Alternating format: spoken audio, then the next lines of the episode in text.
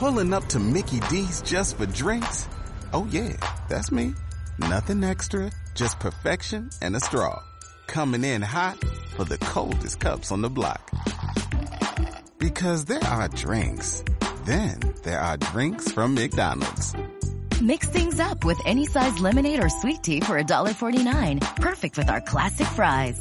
Price and participation may vary, cannot be combined with any other offer. Ba da ba ba ba.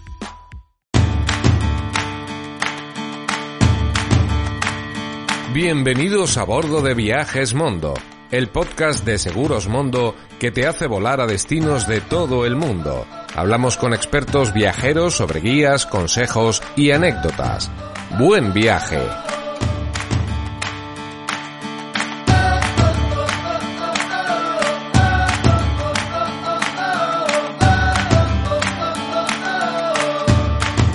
Viajeros a un nuevo episodio de Viajes Mondo y como lo que nos gusta es viajar y conocer nuevos lugares, tenemos hoy a unos invitados de lujo que nos van a guiar por los 10 destinos que debemos visitar una vez en la vida.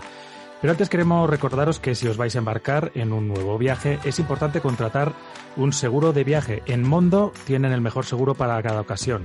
Seguros hechos a medida, con la mejor relación calidad-precio y con el compromiso de estar a tu lado siempre que lo necesites.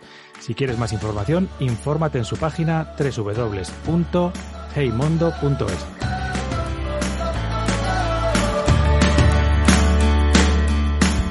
Nuestra primera invitada es Elena Merín del blog Mochileros de Viaje. Bienvenida Elena. Cuéntanos un poco sobre tu blog, cuándo comenzaste y qué tipo de viajes son los que más te apasionan. Hola, muchas gracias por recibirme. Soy Elena, soy periodista y en 2015 creé mochilerosdeviaje.com a ir por mi cuenta, aunque bueno, en realidad me gusta viajar de cualquier forma y el blog pues contiene contenidos dirigidos tanto a viajeros independientes como a gente que busque, no sé, propuestas de naturaleza, propuestas culturales, que son cosas que también me definen mucho a mí como viajera y que intento plasmar en el blog. También tenemos con nosotros a José Luis Bauset de Viajefilos. ¿Qué tal, José Luis? ¿Qué podemos encontrar en el blog que compartes con tu compañera Carmen? Hola, buenos días. Eh, pues sí, eh, la verdad es que soy la mitad de Viajéfilos y yo creo que un poco el, el nombre de, del blog ya lo dice, ¿no? Es una pasión, juntos hace muchos años y que ahora ya hace 10 años plasmamos en el blog. Siempre hemos pensado que somos mochileros, la verdad es que cada vez nos lo ponen más difícil, ¿no? Tenemos que salir más preparados, con más reservas hechas, con más eh, cálculos en el tiempo, pero nos gusta siempre viajar por libre y poco buscar esos destinos alternativos. Eh, sobre todo, trata de ser una bitácora de viaje. Nos gusta escribir a modo de diarios y lo que vais a encontrar es eso, sobre todo mucha información de tiempos, de precios, de distancias, que es lo que buscamos otras veces cuando, cuando tratamos de ver viajes de otros, de otros amigos y compañeros. Y por último vamos a saludar a Tomás García de Viajero Crónico. Hola Tomás, bueno, cuéntanos un poco también sobre tu bitácora, qué tipo de contenido haces y bueno, cómo son tus viajes contados en, en Internet. Hola, muy buenas a todos y bueno, primero de todo, gracias por, por recibirme. Después, pues sí, es un viajero crónico, es un blog encarado principalmente a los viajes por libre, aunque cabe todo tipo de viaje. Y bueno, que empecé hace casi cuatro años ya, como casi todo el mundo que empieza un blog de viajes, supongo, es para escribir sobre algo que llevas haciendo mucho tiempo, que tienes mucha información acumulada y al final acabas, bueno, acabas diciendo, pues voy a aportar un poco mi granito de arena al, mundo viajero, porque yo soy un gran consumidor de, de, blogs. Siempre que viajo, acabo tirando mucho de, de, eso, de blogs de viaje, y pensaba, pues bueno, voy, voy a aportar un poco ese granito. Eh, claro, al final para, para mí viajar es, es, es algo que, que, yo concibo como, mm, como muy importante, ¿no? Es, para mí es obviamente descubrir nuevos lugares, pero no es solo eso, es también entender, comprender otras realidades eh, que a veces nos parecen muy lejanas eh, o, incluso incomprensibles muchas veces, pero que situadas en un contexto eh, en un contexto muy particular, pues cuando toman sentido, ¿no? Y, y, y, nos ayudan a saber un poco qué posición ocupamos en el mundo y eso es un poco lo que intento yo también plasmar en el blog. Pues muchas gracias a los tres por estar con nosotros y bueno, vamos a compartir estas experiencias viajeras que seguro que nos harán descubrir más destinos para viajar. Y para organizar estos 10 destinos de los que nos vais a hablar hoy, vamos a hacerlo por continentes. Así que lo primero que vamos a hacer es volar hacia Asia, el continente más grande y poblado de la Tierra. fue el hogar de muchas de las primeras civilizaciones del mundo y el primer país al que nos vamos a acercar es la India. Eh, bueno, tuve además la suerte de vivir ahí un año y seguro que Elena nos puede contar su experiencia en el país de los mil colores, cómo fue viajar por este gran país y diverso. Bueno, pues India yo es un viaje que siempre recordaré. Mi primer gran viaje, ese viaje iniciático eh, fuera de Europa, fuera de cultura occidental, por mi cuenta, con la mochila. Y bueno, al principio, claro, eh, mi familia incluso recuerdo que estaban como asombrados, para, ¿cómo vas a ir a India tú solo con la mochila? Es un país que por su idiosincrasia, por su gran cultura, religiones, eh, te absorbe, supone un choque cultural Em, realmente lo que yo creo que a mí en mi caso me atrapó es que, bueno, te ayuda a redefinirte, a cambiar. Yo recuerdo que al principio regateaba cada precio, yo iba mirando mi mapa, no confiaba ¿no? en la gente, en las indicaciones que me daban y ya al cabo de unos días aprendí que, bueno, en realidad la mayoría de gente eh, suele querer ayudarte. Eh, y eso para mí fue lo que más recordaré. Me pasó un poco de todo, me quedé sin efectivo, todo lo que te puede pasar en primer viaje, sin que no que sales fuera de Europa, sin efectivo, un mono me robó los calcetines, eh, tuve diarrea del viajero, que bueno, en India es bastante común y por eso, bueno, creo que por ejemplo en este tipo de destinos es importante ir con un seguro, más que nada también porque te suelen indicar eh, un lugar donde te pueden entender y que te puedes explicar y que esté bien acondicionado. Entonces, como recomendación en India, yo no es, es, muy conocido, pero Varanasi creo que es una ciudad muy espectacular.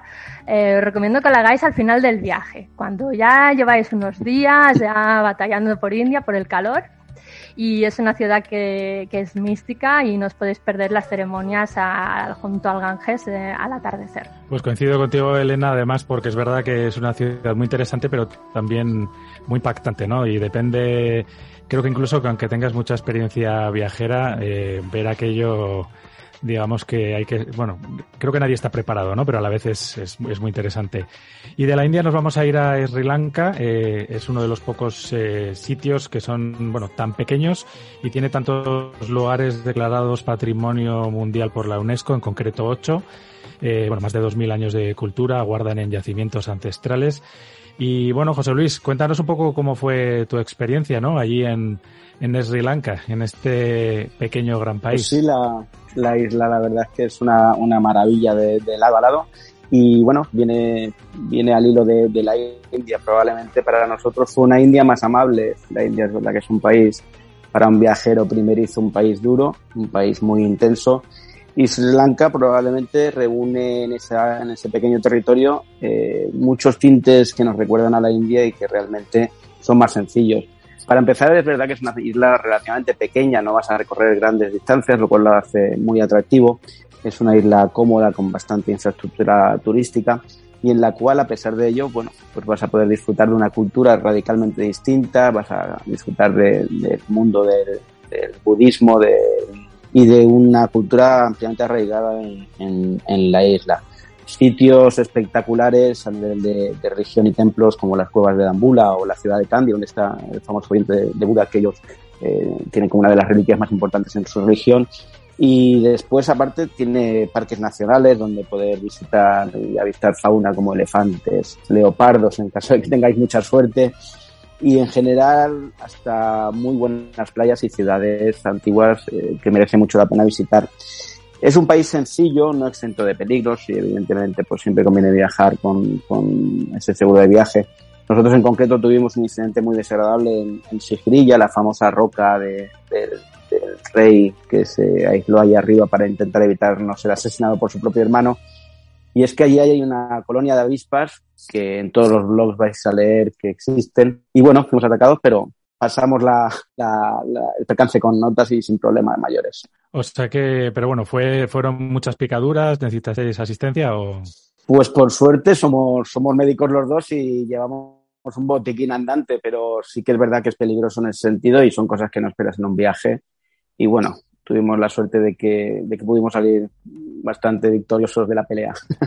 Bueno, me alegro. Son también los percances del, del, viaje que también, bueno, a veces se convierten en anécdota y en, y en recuerdo. Y bueno, nos vamos a despedir de Asia dando un salto hasta Omán. Se encuentra en el trópico de Cáncer, en el extremo sudeste de la península arábiga. Su estratégica ubicación a la entrada del Golfo Pérsico ha convertido a este sultanato en un lugar muy codiciado desde la antigüedad, un destino en el que contemplar las riquezas que se concentran en su capital, Mascate, y explorar la diversidad de sus paisajes. Tomás, ¿qué fue lo que más te impactó de, Oman? Bueno, desde que conocí Oman, yo siempre digo que es, que es un país de highlights. Eh, en muy pocos días eh, de viaje puedes recorrer montañas de 3.000 metros de altura, estar en el desierto, bucear con tiburones, eh, bañarte en los wadis, que son una especie de, oasis, ver el desove de tortugas, puedes hacer muchas cosas. La verdad es que pocos destinos que, yo he conocido ofrecen tanto en un espacio tan, tan concentrado de, tiempo y de superficie. Eh, pero claro, ahí también viví una, anécdota eh, que por desgracia no es muy buena, pero, pero es justo en el desove de tortugas, es una cosa que, claro, es uno de los mejores lugares del mundo para, ver eh, este proceso, el de desove y el de nacimiento, los dos. y bueno, vimos, está la reserva de, de, de Al Jeans, estuvimos viendo el desove por la noche, por la mañana nos, dimos un madrugón de AUPA para, para, ver nacer y cómo salían de los huevos las pequeñas tortuguitas. Y la verdad es que ver nacer a las tortugas tenía que ser una experiencia que yo pensaba que iba a ser bonita y sin embargo acabó siendo bastante traumática, ¿no? Porque era algo que yo llevaba persiguiendo bastante tiempo, pero ya vi que aquello no iba a ser tan, tan maravilloso, porque muchas enseguida se desorientan, van en sentido contrario a la playa, eh, y lo peor de todo es que cuando empieza a salir el sol aparecen por ahí zorros, aparecen eh, tientas de gaviotas que simplemente las mataban o las mutilaban. O sea, no recuerdo qué porcentaje vivía de todas ellas, pero la verdad es que fue todo bastante traumático. Y, claro, yo entiendo que es un proceso natural, eh, pero me pareció bastante cruel y es verdad que, no puedes intervenir y hay que dejar que la naturaleza siga su curso, pero, bueno, fue bastante, bastante dura. como recomendación del país también, un poco por salir de ruta, eh, las montañas de Jebel Shams también, eh, que son bastante espectaculares, más de 3.000 metros de altura, forman todas eh, un cañón, es uno de los cañones más profundos del mundo también y se le conoce como el Gran Cañón de Arabia. En general, ya te digo, Oman es un país muy, muy completo. Pues tomo nota y además, bueno, curioso, ¿no? Te haces a la idea cuando no conoces un país, ¿no? Que puede ser plenamente desierto y para nada imaginarte que puedes eh, vivir esa experiencia, aunque bueno, en este caso fue traumática, pero que sea uno de los mejores lugares, ¿no? Para ver para ver tortugas. Pues bueno, vamos a dar un salto hasta América, el segundo continente más grande tras Asia. América además es el único continente que lleva su nombre en honor a una persona, el comerciante, cosmógrafo y explorador Américo Vespucio. Volamos en primer lugar hacia Perú, un país multicultural lleno de tradiciones, una laureada gastronomía y vastas reservas naturales. Posee 12 patrimonios mundiales reconocidos por la UNESCO y es dueño de 84 de las 117 zonas de vida que existen en el mundo. Perú está ubicado en la parte occidental de América del Sur y comparte sus fronteras con Ecuador, Colombia, Brasil, Bolivia y Chile. Elena, ¿cómo fue tu experiencia en, el, en este país andino? Perú es, es un destinazo y tenía que estar en esta lista de los 10 países más recomendables. Como comentas, tiene una gran variedad de paisajes de alta montaña, los Andes, desiertos con dunas, por ejemplo en Huacachina, eh, paisajes increíbles en la costa, por no hablar de culturas, el legado de culturales, tanto de culturas precolombinas como colonial propiamente. Em, Perú, mm, yo como anécdota recuerdo y un ejemplo de esa gran cultura que tienen. Eh, me alojé en un hotel en Nazca y allí pues el dueño del hotel dijo, mira, tengo aquí una cosa y tenía una momia que había encontrado. había excavado, pues también pasan estas cosas, ahí busca tesoros y nos estuvo enseñando la momia. En Perú hay que tener, cambiando de tema y centrándose en temas más de salud, hay que tener muy en cuenta el, el mal de altura, sobre todo a la hora de planificar el viaje, si lo hacéis por vuestra cuenta. Pensad que lo mejor para evitarlo es diseñar una ruta que vaya subiendo poco a poco, quizás que empiece en Lima, vaya por la costa, Arequipa, y luego ya subáis a Machu Picchu y Puno, porque realmente te, te puede pegar bastante fuerte el mal de altura. Y si luego pasáis a Bolivia, como hice yo, allí ya la altura es muy significativa. Em, como joyas os recomiendo al norte, Trujillo, es un lugar que quizás no está fuera, un poco fuera de la ruta habitual por Perú, pero que es a mí me encantó. Eh, ya el propio Trujillo tiene, es una zona colonial muy interesante, pero allí puedes encontrar el legado de los mochica y de los perú, son culturas precolombinas.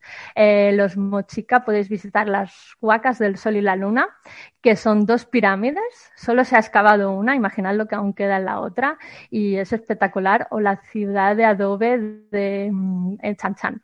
También eh, cerca de la costa puedes visitar la momia de una de las últimas líderes mochicas, eh, la dama de, Cao. Yo fui y era un paisaje desértico con, con, una pirámide y tumbas y fue espectacular. Yo lo recuerdo como un tesoro. Bueno, como, como tesoro seguro que recuerdas también la gastronomía, ¿no? Porque es verdad que Perú para los países de Latinoamérica diría que es una, si no de las más, ¿no? Por menos de Sudamérica, eh, ¿Algún plato que recuerdes que te gustara? Recuerdo en, en Arequipa, eh, pedimos un, era como una caldereta de arroz con, con, productos de la costa. Bueno, eso era espectacular con almejas y, tomarla allí en la plaza, en la ciudad blanca, como lo llaman, en Arequipa, eh, es muy, muy, muy interesante. Y bueno, pero en realidad muchísimos platos que son deliciosos. Bueno, pues nos vamos a quedar y eh, vamos a dar un salto un poquito más arriba, a América Central, en concreto a Costa Rica. Allí, bueno, pues nos esperan bosques lluviosos, volcanes, ríos que se pasean por las montañas, playas y muchos recursos naturales resguardados por una importante organización de parques nacionales y reservas forestales. Tomás, ¿cómo fue tu experiencia en el país de la pura vida? ¿Por qué es uno de tus destinos preferidos? Sí, como dices, la verdad es que Costa Rica es uno de los países con mayor biodiversidad del mundo. Eh, los espacios protegidos creo que ocupan más de un 25% del territorio total del país, que es, una auténtica animalada. Y, bueno, con eso a mí ya me tienen ganado. Eh, para los amantes de naturaleza, fauna y demás, Costa Rica la verdad es que es un lugar totalmente imprescindible, un paraíso total en el que se pueden ver, como has dicho, mm, bosques, volcanes, eh, fauna salvaje, tienes playas en los dos océanos, Atlántico y Pacífico. Eh, poco más se le puede pedir a un destino, la verdad. El Parque de Corcovado, que es impresionante, tiene más de 600 especies de animales, que, entre los que están el jaguar, el puma, el tapir, que son difíciles de ver, pero bueno, siempre hay posibilidades. El volcán Arenal, que es, que es un espectáculo, es precioso. Eh, las playas del Caribe, tiene, tiene muchísimas cosas. Eh, la verdad es que allí se vienen situaciones como, como una anécdota que me sucedió que, que, bueno, son curiosas, ¿no? Porque el Parque Tortuguero, otro de esos sitios impresionantes también a nivel natural, en el que puedes ver también tortugas, eh, es el sitio en el que o sea, jamás he tenido un, tan cerca un caimán como lo tuve en, ese, en ese parque. Estábamos recorriendo los canales de Tortuguero en una canoa y, y, bueno, una maravilla, por cierto. De repente íbamos con un guía, se paró, nuestro, se paró nuestro, nuestra canoa me di media vuelta y a menos de medio metro tenía ahí un caimán que, estaba tranquilo. Supongo que yo me llevé un buen susto. La verdad que él estaba tan tranquilo, supongo que él controlaba la situación más que yo. Eh, también tuvimos alguna, alguna anécdota no tan buena en Costa Rica, porque ahí nos robaron las mochilas. No fue. La verdad es que es un país muy seguro, pero, pero mira, justo ha sido de los pocos sitios donde me han robado. Eh, eh, dejamos, aparcamos los coches cerca del puente en el río Tarco, es famoso porque hay grandes grupos de, de, cocodrilos. Fuimos a comer a un restaurante y cuando volvimos dejamos todo cerrado, nada a la vista, como siempre hay que hacer. Y, nada, cuando volvimos estaba el maletero abierto y se habían llevado todas las mochilas. Eh, la verdad es que en realidad se, se, llevaron un montón de ropa sucia, o sea, tampoco es algo que es más el susto del momento. Bueno, por lo menos no fueron tarjetas, documentación o cosas de valor, ¿no? Tipo cámaras, sí. sí. Sí, justo. Es, lo primero que piensas es que no lleve nada importante, todo lo llevo encima, pero bueno, al final no llevábamos nada más que ropa que pudimos comprar, pero, pero lo único bueno, que, ahí sí que un poco aprovecho, eh, el seguro de viaje lo gestionó todo muy rápido. La verdad, a la vuelta no tuvimos ningún problema, eh, muy, muy bien, muy rápido y muy fácil todo el tema de, este robo. Bueno, pues me, alegro y además, bueno, es una de las, de las cosas que siempre recomendamos, ¿no? El, seguro de viaje, al final, el, el coste versus los, beneficios, ¿no? La idea es, eh, lo primero, no utilizarlo. Eso significará que no has tenido ningún percance, pero si cualquiera de los que tengas, pues bueno, que puedas tener una, una solución, ¿no? Eh, bueno, y no nos vamos a ir de América sin hacer una visita a Nueva York, en concreto en una época especial, que son eh, las Navidades. Pasar estas fiestas en la ciudad que nunca duerme, pues es muy especial. Eso seguro que eh, José Luis y Carmen lo saben. Eh, bueno, te impresionarán las luces, eh, bueno, las mágicas decoraciones, ¿no? Que tienen los estadounidenses porque es una fecha muy importante para ellos y seguro que aparte de lo que es la ciudad como tal en sus propias casas, como hacemos muchos también en otras partes del mundo. Eh, cada año además hay un árbol de Navidad gigante en el Rockefeller Center y los escaparates de la Quinta Avenida, pues bueno, seguro que están todavía más llamativos de lo, de lo que suelen estar. Nueva York es la ciudad más poblada de, de Estados Unidos y una de las más pobladas del mundo. Pero bueno, José Luis, ¿cómo fue vuestra experiencia en neoyorquina navideña? Eh, no sé si la habéis tenido una vez, si habéis repetido, si sois muy fans de Nueva York. Me parece que llevas una camiseta que creo que pone New York incluso. sí, casualidad, casualidad que, que, la compré allí, de hecho, en esas navidades. Pues fue una, una, barbaridad de viaje. Conocíamos la ciudad, pero la conocíamos de, de otra temporada y la verdad es que nos llamaba mucho la atención pues porque es como meterte en una película, ¿no? Eh, todos los paisajes, todas las, las fotografías que tienes en, en, la cabeza las vas viendo y son reales. Es decir, los americanos no esconden nada y muestran realmente lo que son. Y pues imagínate eh, llegar a Rockefeller, como dices, eh, ver la iluminación del árbol o, o, calzarte unos patines y ponerte a patinar por la pista que tantas veces has visto en alguna de las películas pues todo es un, un escenario de película, pero muy real. Eh, recuerdo pues los paseos por Central Park, eh, recuerdo cruzar el puente de Brooklyn en ese atardecer maravilloso que te da la skyline de, Nueva York. Y hay momentos que debes de sumar en un viaje a Nueva York en Navidad, como puede ser un, partido de, baloncesto en, en, el Madison Square Garden, que la verdad es que es una auténtica maravilla simplemente por el hecho de estar allí, de, de ver cómo se tiene en la mano, cómo sale un espontáneo, cómo... Es decir, es todo muy americano, puede parecer a lo mejor un topicazo, pero la verdad es que es un viaje radicalmente distinto y, muy interesante si os gusta la ciudad como no, salir de compras y, por supuesto, si os aconsejo llevar un buen seguro de viaje porque América, con cualquier cosita que te pueda pasar, es, es un, dineral. Vamos, vas a tener que pedir directamente una hipoteca para salir de, del lío.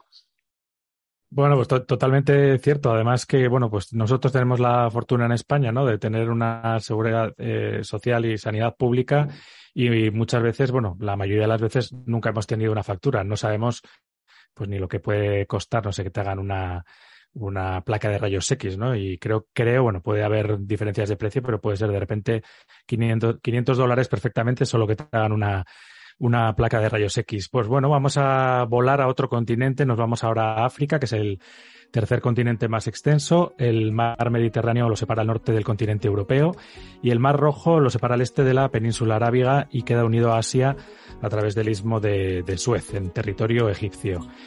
Y vamos a comenzar nuestra aventura en el continente africano, en Uganda, un país marcado por el agua, eh, con un 18% de su territorio que está cubierto por ríos, grandes lagos o pantanos, como pueden ser las legendarias fuentes del Nilo Blanco, los lagos Victoria, Alberto, Emburo. Tomás, cuéntanos un poquito cómo eh, fue tu experiencia en Uganda, por qué tendríamos que viajar y bueno, yo voy a tomar nota porque África conozco dos tres países, pero la verdad que Uganda está en el top junto con otros que vamos a hablar ahora que en los que hay que hacer un safari. Pues Uganda es un destino fascinante, muy salvaje para los amantes de fauna y naturaleza. Es de los que van a disfrutar como en pocos sitios, la verdad, porque, porque es muy virgen además. Eh, paisajes como los de Kidepo, las cascadas Sipi, eh, recorrer el río Nilo, los gorilas, eh, su gente, que es, que es muy amable. La verdad es que enamorarse de Uganda es muy, muy fácil y, y ya te digo, yo poca gente conozco que haya ido a Uganda y, y no esté fascinada con el país. Eh, además, también es uno de los mejores sitios como curiosidad para ver leones, porque, porque en el sur del parque de Queen Elizabeth eh, habitan los leones trepadores que suben a los árboles como si fuesen bonos y es bastante curioso de ver. Eh, también o sea, en un pequeño campamento que dormimos dentro de la reserva Murchison Falls. El campamento tenía, en una zona común para, para, comer y por la noche, después de cenar, ir a buscar, a tomar, tomar una cerveza tranquilamente. Eh, bueno, estábamos allí, la verdad es que mmm, fuimos, bueno, yo decidí que íbamos, que valía la pena echar una partida de cartas, estábamos con, con unos amigos eh, y dijimos, bueno, pues de repente voy a buscarla eh, caminando por el, por el campamento y de repente escucho un ruido, levanto la cabeza, iba por la linterna y tenía justo delante un hipopótamo enorme, eh, casi tropiezo, me di un susto de muerte, pero, pero bueno, el hipopótamo siguió su camino como si no me hubiese visto. Yo no, quiero pensar que, que, hubiese pasado si llegó a pasar 10 segundos antes por ahí, pero bueno, fue bastante curioso. Bueno, es lo que tienes, ¿no? Que por lo que he visto con tus, con tus viajes, que buscas siempre, ¿no? Que tengan un atractivo natural y bueno, veo que, que no, tienes que ir a buscarlos, te buscan, ¿no? El caimán, el hipopótamo, bueno, ya veremos luego a ver si queda algún destino, a ver si había más animales por, por medio. Sí, es, algo que me, gusta, la verdad es que sin querer a veces los encuentro también, como dices, sí, sí, parece que me, que me vuelan.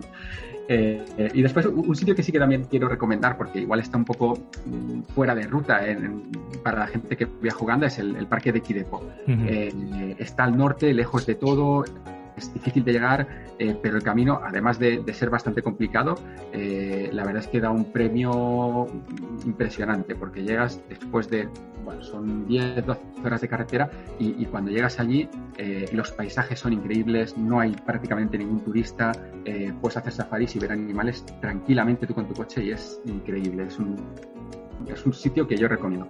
Bueno, José Luis, también creo que tú también has estado, ¿no? Por allí con, con Viajéfilos. ¿Qué tal, ¿Qué tal fue Uganda para ti, desde tu punto de vista?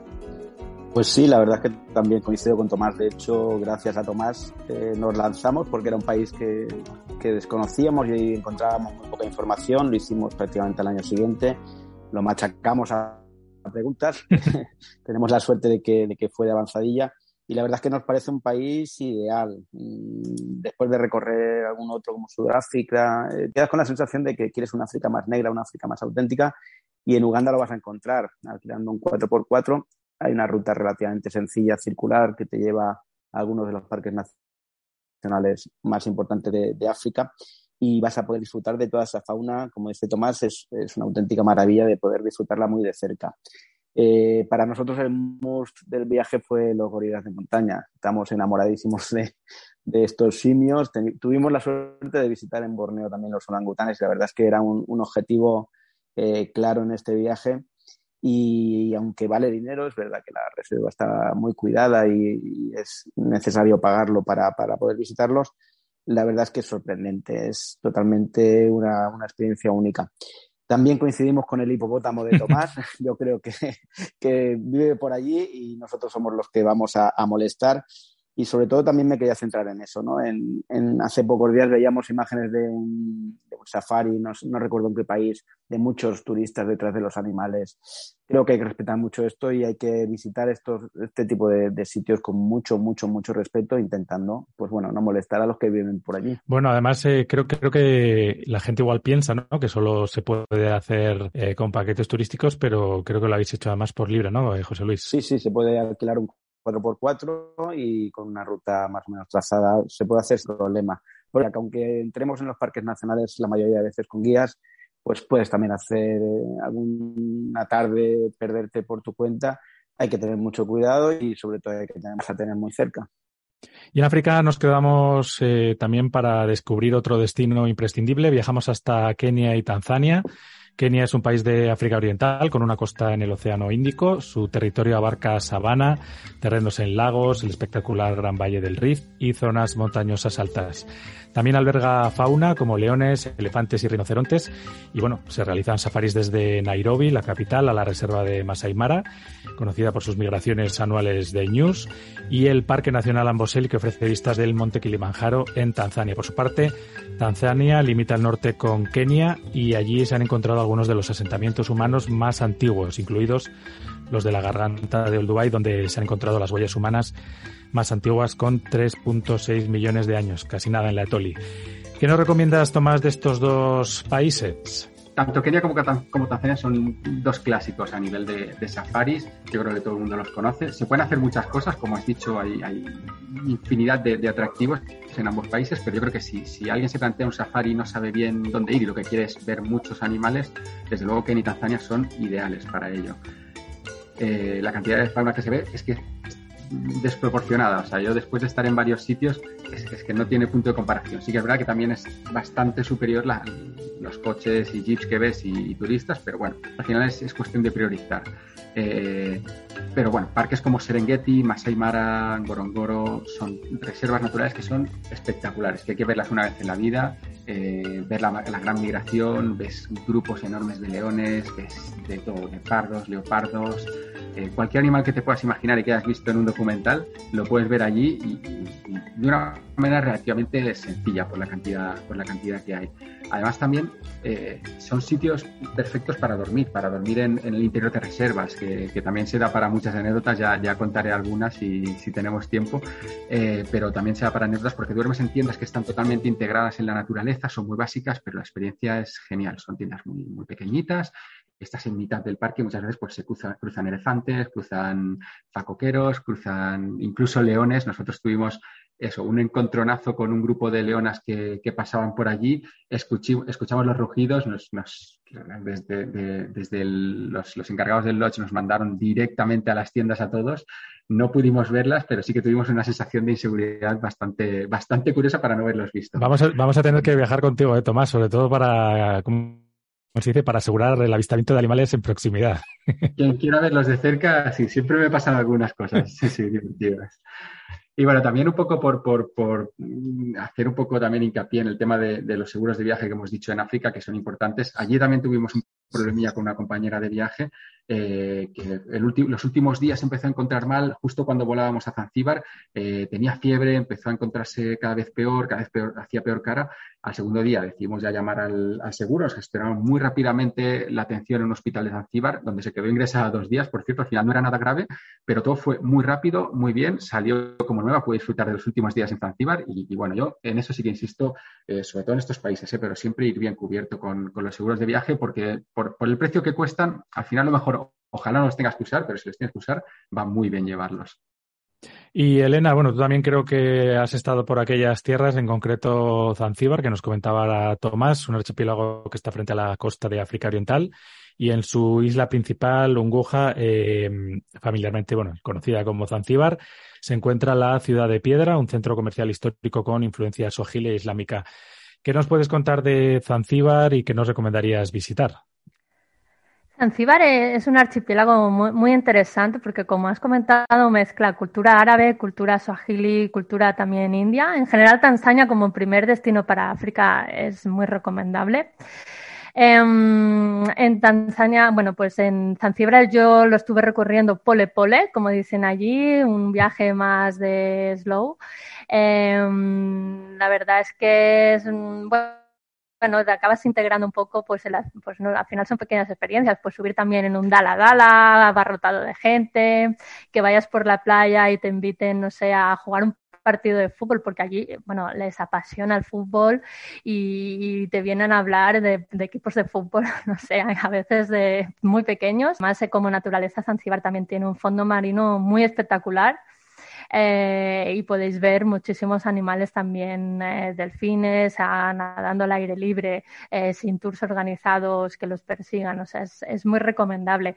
Em, como comentaba Tomás, bueno, pues allí en, Zanzíbar em, yo recuerdo también que, bueno, una cosa que al final son simples, pero que te pueden entretener en un viaje. Me recuerdo que un día de tarde, una tarde dijimos, bueno, vamos a cruzar esta playa nadando y estaba todo el fondo marino, todo no había ni un centímetro libre de erizos. Y al final, pues bueno, por supuesto me clavé un erizo y estuve ya toda la tarde allí intentando quitarme las espinas son cosas pequeñas, pero que bueno, en un viaje te pueden entretener y pueden suponer un, pues, un traspiés. Em, no fue mayores, pero bueno, es importante. Os recomiendo ya como últimas joyitas en Zanzíbar. Al norte están las playas más famosas, pero si vais al este, a destinos como Paje o Jambiana, encontraréis un ambiente mucho más relajado para ver cómo llega la pesca a primera hora, disfrutar de las playas y disfrutar de ese paraíso natural.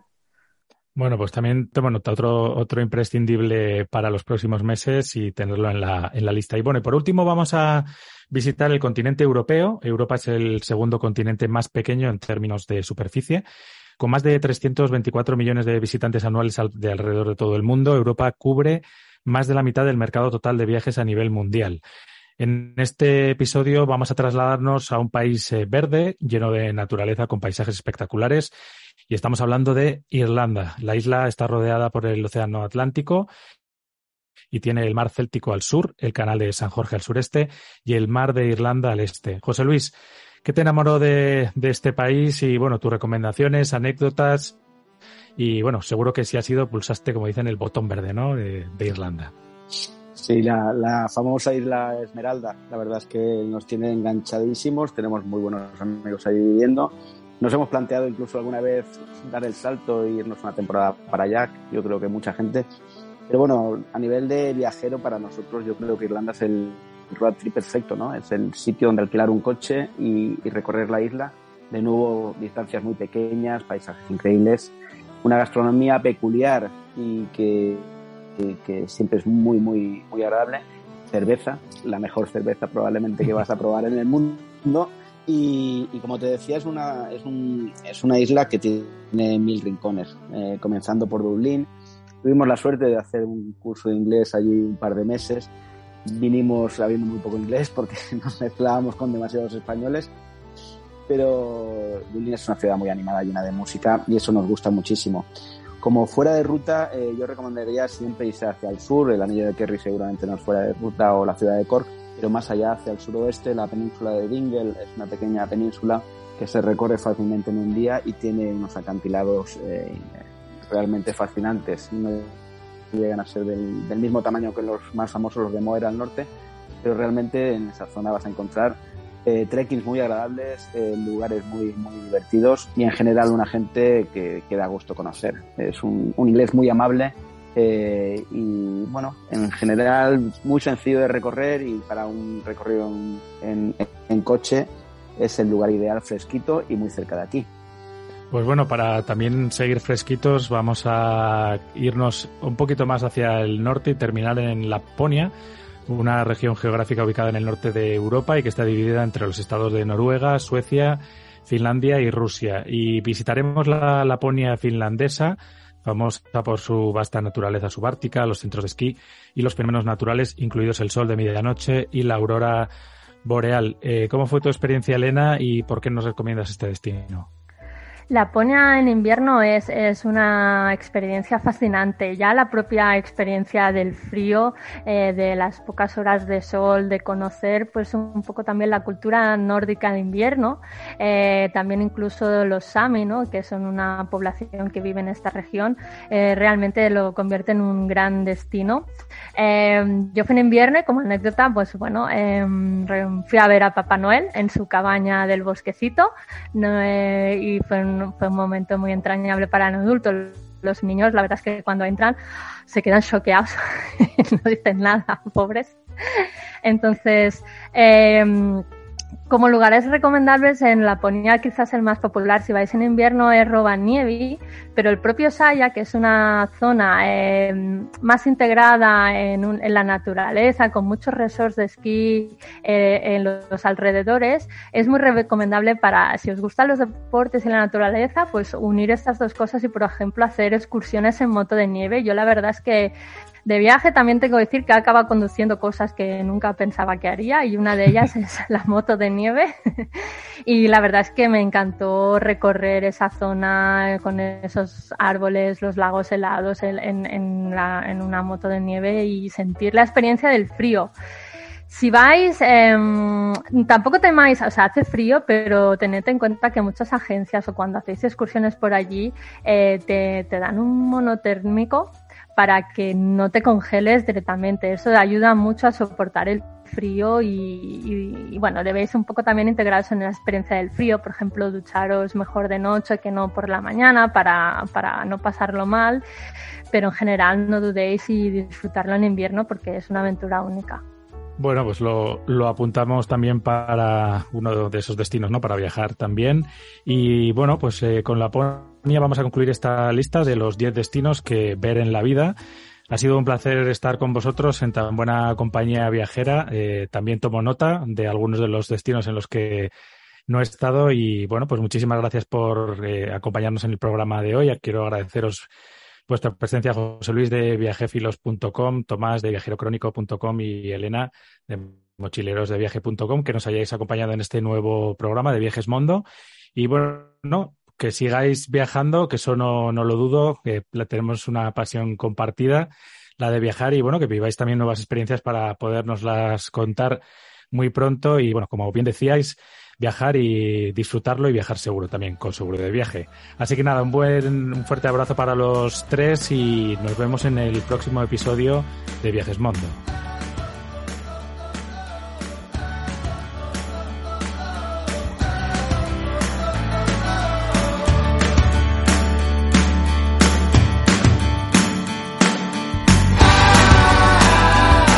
Josu López como presentador y conductor del programa, y con nuestro agradecimiento especial a Elena Merín, autora del blog Mochileros de Viaje, José Luis Bauset del blog Viajéfilos y Tomás García, autor del blog Viajero Crónico. Si estás pensando en viajar a uno de estos 10 destinos del programa, no te olvides de entrar en la web heymondo.es para contratar tu seguro de viaje. Viajes Mondo es una producción original de Seguros Mondo y Radio Viajera Travel Podcast. Producción y edición María Vecino. Producción ejecutiva Ricardo Domine.